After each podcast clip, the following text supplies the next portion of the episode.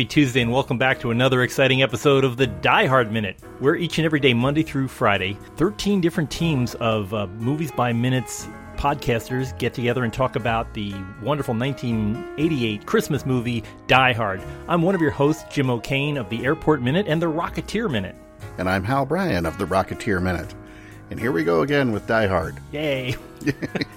and once again, we're back at the back at the convenience uh, stand, watching uh, Reginald VelJohnson head out with his bag of Twinkies. Exactly. You yes. know, I didn't notice in the last minute. Did you, do you remember what else he bought? I saw it and it went by. I mean, I mostly was just focused on the focused yeah, on the Twinkies. The Twinkies were the were the big thing. Did he grab some gum?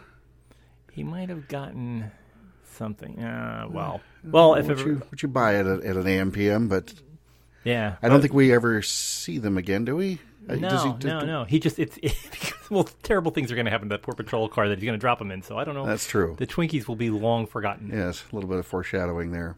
Yes. So, so. Uh, we're watching him leave, and all those uh, 1988 prices there. Make your own milkshake for 99 cents. Right. Which know we we uh, we chatted about that a bit yesterday, and then yeah. uh, we we chatted very briefly about uh, the owner of this uh, AM/PM. And you see his name backwards on the door, and I'm, I'm probably not pronouncing it, but Shane Yanakomshian. Yes. So, um, anyway, I know we we chatted a little about him yesterday. I don't think we came across the fact that uh, that we're pretty sure he passed away. Yes, that's so, right. Yeah. And in, when was that? It was, was, April of 2015. Okay. So he was 90 years old, born in Jerusalem, and then uh, when he died, uh, he was living in Van Nuys, so right nearby, and hopefully had uh, you know long, happy, wonderful life, and got to tell everybody his name was in Die Hard. Yes, and but he, that, he, all the, all those all those uh, those different uh, ices and things that he'd sold to many hungry third shifters. Right, exactly. And I think we pretty well established, uh, and again, we, there's a little bit of a gap between when we've recorded these. So if it sounds like I'm going insane, well, you can't remember what you did yesterday. it's, uh, only because it's been a while. But uh, I think we pretty well established that this was a a shot at, on location at a real AM/PM, a real mini market. This wasn't a set that was built up. Yeah, which is now, I believe, a nail salon. It has turned okay. into a nail salon, but it, it's pretty much the same view. You can you can stand in that nail salon's uh, parking lot and see the Nakatomi slash Fox Tower just ah. down Olympic Boulevard there, and uh, kind of right across the street from the Ralphs that uh, that we see in uh, yesterday's episode. Right. So uh, he's walking by. I don't. I think you know European cars better than I do. I don't know what model of BMW that that is, but it's definitely the '80s with the round. The red one that comes right up to him. Yeah, it's uh or no, sorry, the silver the one that's right the there. Sorry, one, yeah, no, yeah. there's a red red car comes up in a moment. Yeah, yeah. I I wish I could see a little bit more of it. I'm I'm not a BMW expert by any means, but that's yeah, you know very, that's very much square in the square in the '80s. Everything sort of squared off with, but still maintaining the round headlights.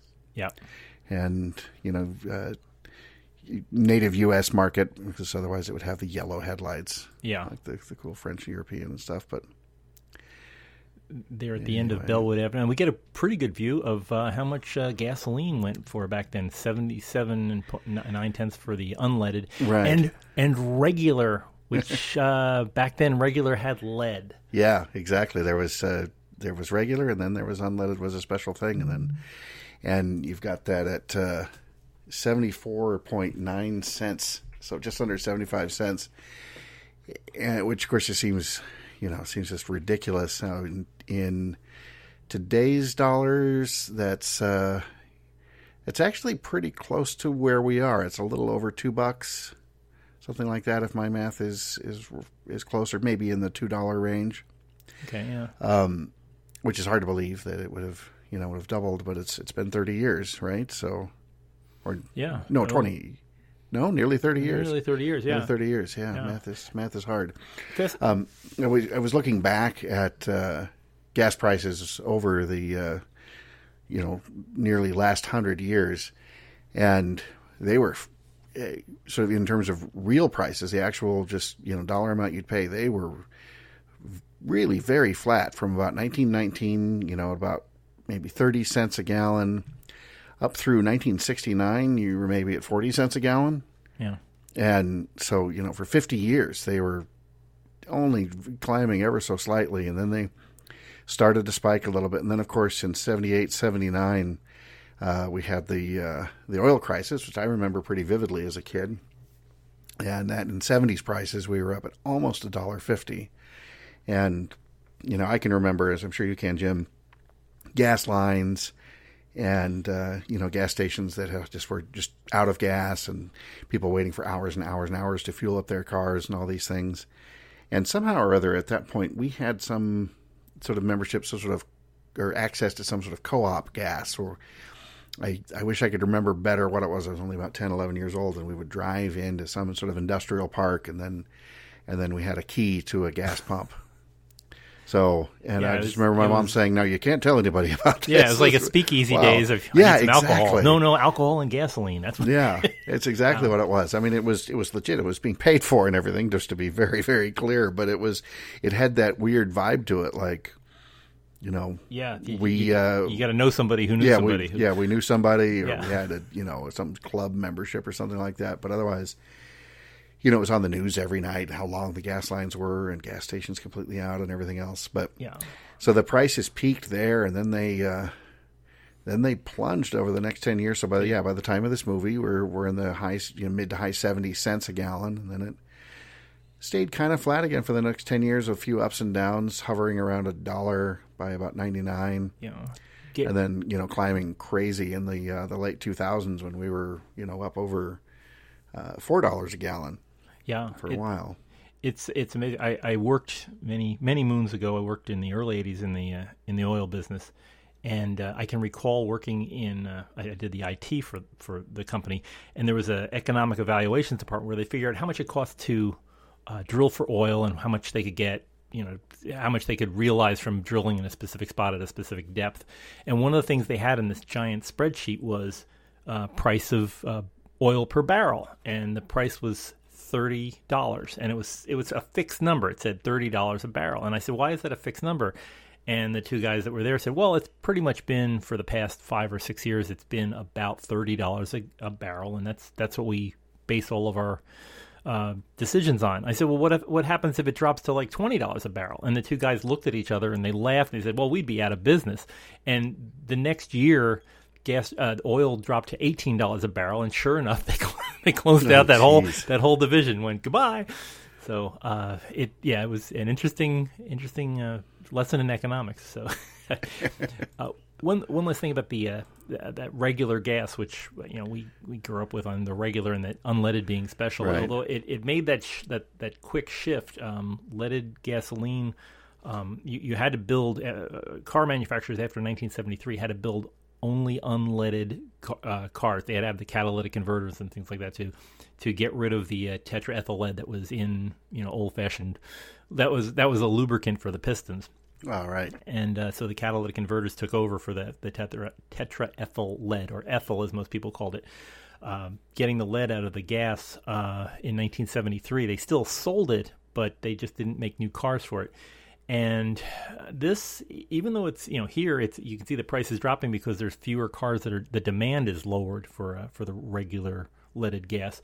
Um, but leaded gas would still be sold in the U.S. until 1996, when only a 0.6 percent of the total gasoline sales accounted for were, were uh, leaded gas. Oh, wow. So this would go on, you know, would continue to sell leaded gas for another uh, what is it, eight years, and uh, finally you know, and disappearing.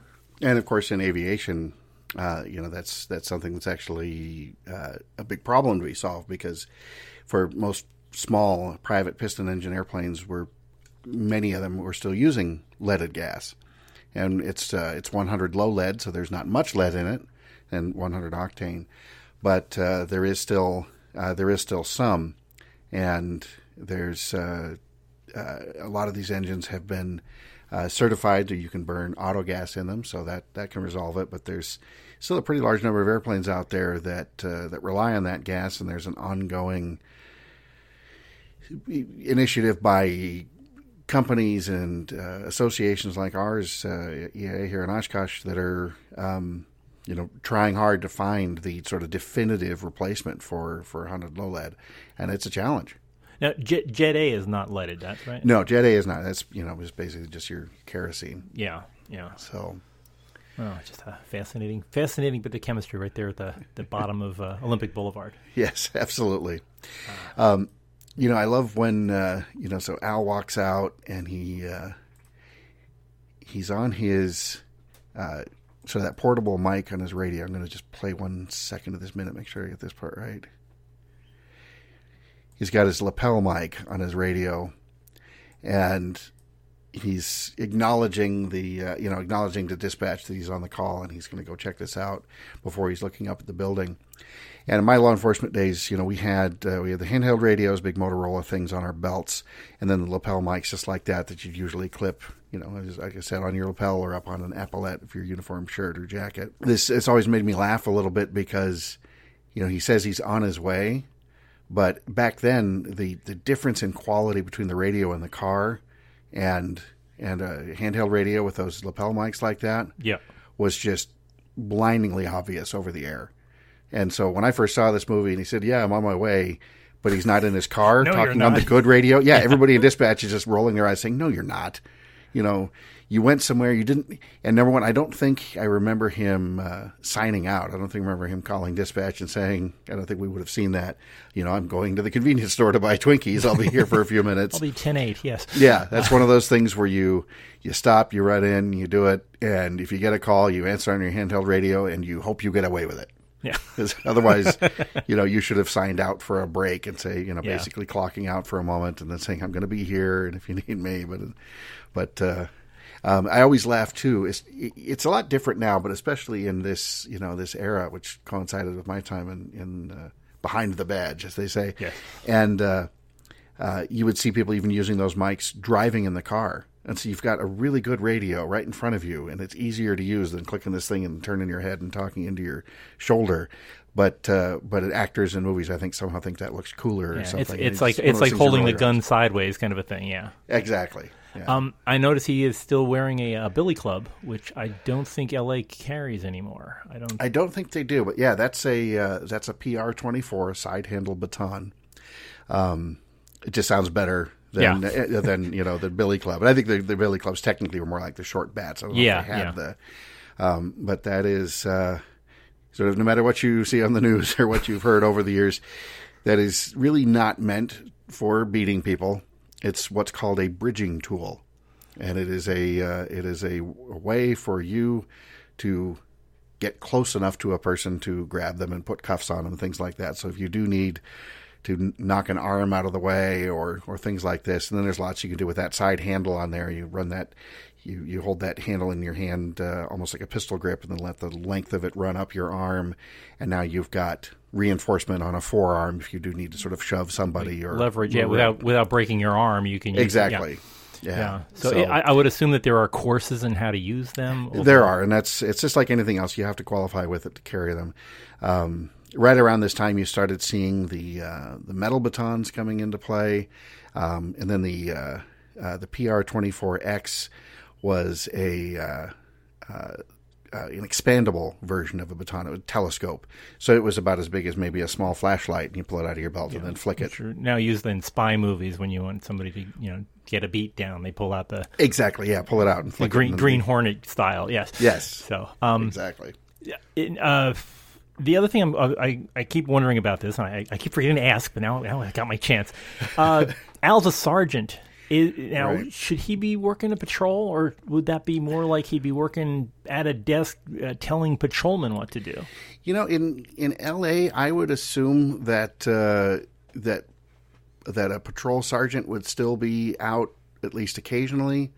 Um, you know, he's probably largely at a desk, but still still gets out there. A good sergeant, you know, would sort of get out there and shag some calls and prove that he's still uh, still one of the guys.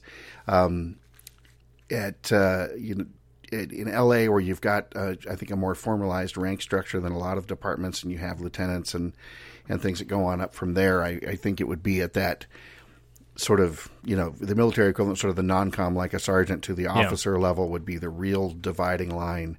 Um, but uh, you know if he doesn't go out in his car, then uh, he he can't get his Twinkies. So That's true, yeah. so I- he's got to take a car out at least once in a while. I, I'm I'm thinking that he's got he's just doing this out of the kind of his heart because like one of his regular patrolmen that work under him, you know wanted wanted Christmas Eve off. So Yeah, exactly. Christmas Eve, so that was Yeah, like him doing a nice thing. Yeah, it's Christmas Eve. It's all these things, and and yeah, and all that's very believable from what we see of this guy. He just seems like a good sort of stand-up guy. Yeah, and he I mean the thing is he's in L.A. and of course the only sergeant I can think of in L.A. is Joe Friday. It's Joe Friday, and right? I can never figure out why he was a detective, but he was only a sergeant. I, you know, I would think that Yeah. it would have been higher up the food chain. I think that I I think in LA that that's probably the entry level rank um, because you, you test for sergeant and then you sort of would choose whether you would stay in patrol and sort of be the you know the, the senior the senior fish in that pond or then start in detectives and be junior junior there but uh, that's really more conjecture I, I always think of Leslie Nielsen um, he was uh, what like he was a lieutenant or oh, wait sergeant Frank Drebin detective lieutenant police squad Yes. was his rank. so he just he just had them both. Yeah, just just for the uh, just for the business card. Right, exactly. And they've ne- they never mentioned they never mentioned Bill Gannon's um, rank. He was always his partner. So I was like, is Yeah, he a sergeant right. too, or is he just you know detective first class? Does he you know I don't know. Well, and to me, his rank was colonel because he's Colonel Potter. That's true. There you So have it. you know, so. later we find out in the sequel to Dragnet called Mash, we find Yeah. out. It's like the Mexican army in here. Everybody's a General Samo, so it's uh, wow. So we watch uh, we we watch uh, Sergeant Al go take a look Yes. at that uh, you know at that beautiful Nakatomi Tower as he slides up, and uh, we're seeing some kind of bursts of light, which could either be the uh, I'm thinking it might be the beacon for the helipad, or it might be just you know some nice. Uh, Uh, laying down some withering fire.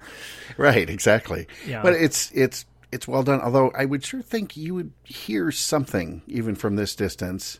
Um, but the flashes up there that you know that we see, um, it's it's well done because it's it could from our point of view, which is the same as his. You know, we could easily think, as you said, that those are strobe lights or something, even though the pattern is sort of irregular and they're they're in odd spots. Yeah, and we are we, we wind up on the roof, or not quite. Well, the the overlying roof. The, the roof is kind of this large, um, not quite H shaped, but it has a the inverse of an H. It's it's the uh, the it's square with the edges clipped off the square. Ah, right. And uh, atop that, as uh, that we get that beautiful uh, panoramic shot as they're doing the, the cameras with um, uh, Fritz and Franco.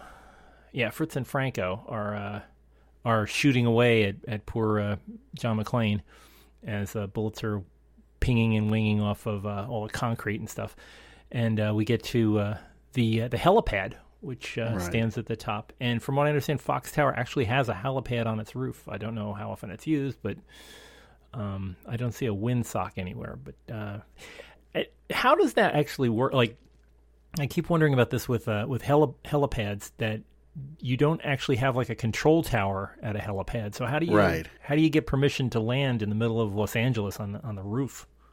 So my understanding is that you would treat it uh, much like a much like you would an uncontrolled airport or a private airport. That you would you would technically need you know first and foremost you need the the owner's permission uh, to land there, unless of course you'd be declaring uh, declaring an emergency. Um, so in the in the fixed wing world, to, to go wander afield for a little bit, we've got. Uh, uh, somewhere around 18 to 20,000 airports uh, in the U.S., and a good 17,000 of those or so are uncontrolled. So there isn't a control tower to sort of tell you what to do. And in those instances, then you uh, there's a common frequency, and everybody announces sort of what they're doing, and it's everybody's responsibility to sort of see and avoid.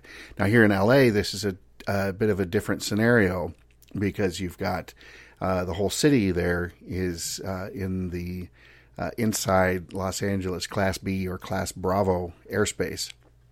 In that particular section, that goes from the surface up to 10,000 feet. So that means that inside that airspace that is completely controlled, so you need to be talking to, um, in this case, uh, uh, like the Los, Angeles Air Out Traffic Control Center, and I'm not sure where there whether you'd be talking to departure or arrival, but you're talking to them as they're coordinating with LAX Tower, and not to mention the towers for the other controlled airports all in that area, uh, you know Long Beach and and uh, Northrop and Santa Monica and all those all those airports all clustered together.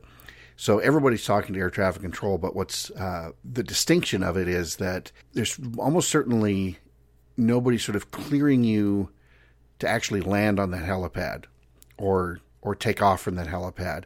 You would you would make a call that you're on that helipad and you're going to fly, and it's you know it's up to you to take off whenever you want. And if there's that's not really big enough for more than one helicopter at a time, but if it were a big helipad, you would coordinate with other pilots and decide who's going to go first.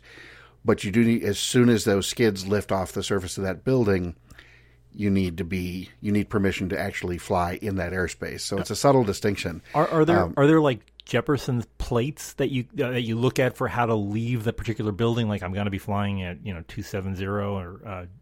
I, there's there's very likely going to be um, on what we would call the uh, the terminal area chart for Los Angeles. I don't have one of those handy. I'm looking at the normal what we call the sectional chart in front of me now. Um, there would very likely be uh, standardized procedures, you know, and certainly they're going to tell you this is who you call and whatever else.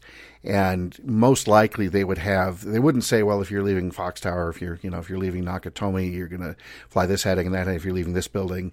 But they would probably have the city grouped at least into a couple of regions. If you're, you know, north, if you're in this north part of the city, um, you know, when you're, when you're departing, follow this this general route or sort of feed yourself into this general route when you're uh, you know arriving come in this direction uh, maybe observe these altitudes for things like that. Um, it's a little bit of conjecture on my part but that's that's what I would expect to see. It's things like uh, in my part of the world when I fly from here in Wisconsin and I go down to uh, you know, Indiana or someplace and I'm flying along the uh, Chicago shoreline it's you know very big, complex, busy airspace, and there's a there's a corridor and there's a whole series of uh, highly recommended procedures that you follow um, flying along the shoreline, even if you're outside of the actual controlled airspace. We actually fly below it there along the water. But there's, you know, we recommend that you stay at or below this altitude and we recommend this route. And, you know, if you're northbound or southbound, we, we recommend these altitudes. Yeah, that kind of thing. Yeah, there's. I, I, know in New York City along the Hudson River, there's a, the 700 foot line. They have a thing right. called the Skyline, and you can actually fly all the way from the George Washington Bridge down into Newark Airport at 700 feet. And really, once you get in there, they don't really care that much. It's like, okay, you're going to be there, and keep sure. going, stay on that side of the river, and head south. Yeah, um, exactly. Um, and then you're responsible for your own uh, traffic separation. It's up to you to see and avoid, and other pilots to see and avoid, and things like that. Right. Um, at least I, I, think that's the case there in the Hudson Hudson corridor. I think yeah. you do actually get into a pocket of uncontrolled airspace. I could be mistaken, but that's which is that's how it works in a lot of these kinds of things. You know, considering that these like LAX and things like that, these are among the most busy airspaces in the world, and right. you still have a manageable place where you can just kind of fly fly casual. Yeah, exactly. Fly casual. Yeah. It's interesting too because, and I think it's just because of the sheer number of controlled airports. Normally, um, when we have Class B airspace like that, this is the this is the Los Angeles Class B airspace, and LAX is the crown jewel of it, sort of right in the middle, and it's this big odd series of parallelograms at different blocks of airspace at different altitudes and things.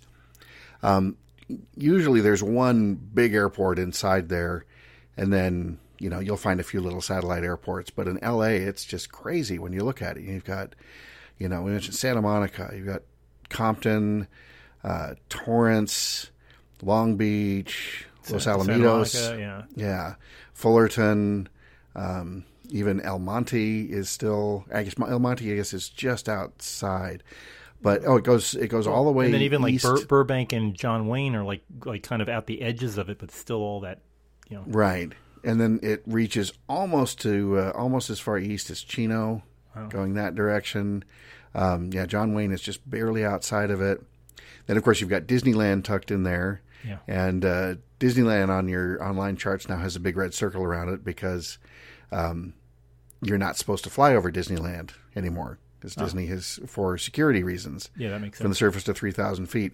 Although it's been interesting that uh, Disney has been in the news lately because they want to fly little quadcopters as part of uh, basically part of their night light and fireworks show. Oh and they can't because of their own security purpose. So now they're having to ask the FAA to waive the uh, to let them themselves sort of waive these sort of um, I dare say slightly draconian security measures that they lobbied to have installed. Yeah. Wow. So just goofy as well. Anyway. Uh, uh but we digress. Yes. So anyway, we're back in we're back off of Olympic Boulevard, and we're watching uh, uh poor John McClane try to avoid all these uh, shots and millions of these people. I, again, true to form in any movie, the uh, uh, nobody shoots straight. Nobody these these guys are right. stormtroopers on the roof. just, yeah, exactly. And, and, they're just spraying bullets. And yeah, McClane pauses once and you know does a little quick three round burst and shoots behind. Yeah, and, it, and, and, meanwhile they're just like emptying clip after clip of right. you know, but it, and there's just just all the shots and the the ricochets. I had I had looked up about uh, ricochets. I didn't realize the most the most common form of ricochet is not from walls, but it's from the ground. Um, oh, interesting. People, you know, like people are usually shooting, and the actual, the most typical ricochet happens from shooting. The the bullet hits behind the target, bounces off a rock, and heads off. You know, at a ninety degree angle, or whatever the the the, the angle that it hit. Um, so he has. And they almost never, occasionally, but almost never make that cool sound. Yeah. Too. And, yes. You know. Yes. But, thank you, foley artists. So, yes. Um, and everybody's everybody in the scene is practicing their best uh, gun holds with uh, with Carl winning the race with pointing straight up in the air. Right. Um, he's just. Although you know it's interesting with Carl walking around out there on the roof, he's the only one who's who looks like he's putting, you know, he's sort of got him. He's got his stuff together. He's he's calm. He's waiting for a clear shot. It's it's a little ridiculous to have it pointing straight up like that. But then again, if he's close to the edge, he doesn't want a barrel sticking straight out of him, give away his position yeah. too soon. But he's he's you know. and, and he's he's he's closing on his target, which you have to, you, yeah. know, you should always close on your target to fire because the less distance you have, the more likely you are going to shoot. Right. Um, but again, and we yeah. talked about his. Uh, I think we talked about all the weapons yesterday. His he's got the Steyr, yeah, AUG, the uh, which was just still looks kind of weird and futuristic uh, today. It's but uh, boy, back in the late uh, in the late '80s, even even though it's it's quite a bit older than that, it just looks. Yeah, it's it just looks absurd. Everything's in the wrong place, and you know the clip goes into the butt of the gun, and yeah, but it's yeah, so, it's it's very much the the bad guy's weapon, though. It's really oh yeah, yeah. It just looks. It's the one that you drop you drop the knife and get the upgrade. So uh, right, yes, press and hold X on the controller to swap. Yeah. so uh, so uh, John uh, backs up against uh, what's I think is the HVAC. Uh, it's actually electrical system for the HVAC, and uh, right. for some reason there's an awful lot of steam coming out of that building. Sure. The, the, evaporators are working overtime on a cold night. Yes, and you know uh. I don't understand why his breath isn't frosting because if if you look way back at the early part, it, yeah, it's only on like two frames, but uh, Al's breath is kind of frosting, so I'm assuming that it's about oh, yeah. 40, 50 degrees or something. Yeah. It's, it's kind of, and you can see the condensation from the steam, which I'm assuming is movie generated. Right. But he's out there in his uh, in his uh, sleeveless T-shirt uh, or a shirt, whatever yes. they, you know, wife beater is the improper thing that you're not supposed to call it anymore. Is he manages to sit down and get his uh, get his clips together and get ready to shoot back at Hans. Right. Although, although he doesn't, he decides I'm not going to kill Hans from here, so I've got to find an escape. And uh, he does that with the remarkable shooting talent of blowing the uh, the cylinder out of its you know lock out of its cylinder. I mean, it's just right. And he's and you look at about second uh, fifty four or so. He's got the gun held way out in front of him. Yeah, and he's just he's leaning way back from it. He's wincing he's, he's shooting that lock from a pretty good distance. Yeah, and you could not he. And then again at second fifty five, you see a, a, second angle looking back at him. The gun's kind of at an angle, and his arms are fully extended, and he's holding it way up. You would be extremely lucky to hit the door. Yeah. shooting like that. The general direction of west. yeah, exactly. So the idea that it should actually hit the hit the lock from that that range is just yeah. unheard of. Which is it's funny because in so many ways this movie gets this movie at least the idea of running out of ammunition and needing to change clips and things. Even though we have Hollywood Hollywood clips that seem to run on for you know yeah. forever.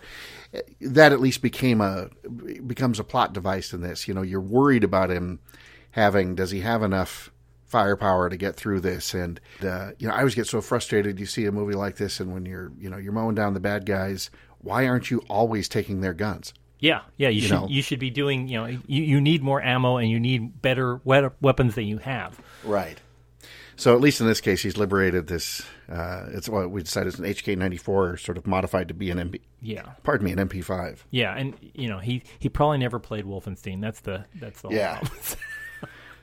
um, but he does he does manage to get he does manage to get the door open, and, and this is where we're gonna have to leave him for today because he he's he's a he's he's reached that new level of a con he's unlocked the new accomplishment. So uh, we're gonna have to find out where the door leads and what you know what new troubles are gonna await him tomorrow. So uh, let's let's let's hold off here. Um, but thanks for being with us. Uh, we will be back here tomorrow, Wednesday, to chat some more about uh, Die Hard Minute. And uh, if you would like to hear more of uh, Hal and me chatting about things, we have a, an already established and completed uh, podcast called The Rocketeer Minute, which uh, is 109 minutes of solid gold. I can't say it any other way, but it's just almost platinum. Uh, but we're we're out there at rocketeerminute.com. You can also find us at iTunes and Google Play. Just look for Rocketeer Minute. And uh, you liked it, didn't you, Hal? I think I uh, I was rather fond of the Rocketeer Minute. Yes, I think that's safe to say. I would say we had plenty of platinum moments. That's true on a uh, on a solid gold foundation. That, that yes, so, it was uh, no solid gold dancers. No, that I recall, but. Uh, we got to work. Just about everybody else was a guest at one point or another. That's true. Next time, if we ever do it right, we'll do it right the next time. But we uh, we'll, we'll, get we'll get some solid gold dancers. Uh, but join us there at uh, rocketeerminute.com to find it. And uh, like I said before, iTunes or Google Play. Uh, if you would like to hear the many other talented podcasters who do who do this show. Uh, find us all at moviesbyminutes.com. You can find, gosh, there must be, I think we're up to 10,211 uh, uh, podcasts. Maybe, I may be a little bit a little bit off on that, but I'm, I'm, pretty sure that there are many. If you haven't found a movies by minute that you don't like, um, or that you do like, that you don't, you haven't found a movie by minute that you can get behind, you will find it out there, moviesbyminutes.com. So join us out there. Uh, join us here at the big site, uh, diehardminute.com, where you can read all uh, summaries. Uh, catch us out there at the on Facebook at the. Um, um, what's the name of that thing again? Oh yes, it's the uh, Die Hard Minute listeners limo uh, out on Facebook where people get together and chat about how talky the the current uh, hosts are. But uh, join us at any of those places. But in any case, wherever you found this particular episode of Die Hard Minute, please come back there tomorrow. We're going to talk some more about uh, John McClane and his uh, travels through uh, a bunch of louvers, apparently. But join us here Wednesday on the Die Hard Minute. So until next time, yippee, you know the yippee ki part. So toodles.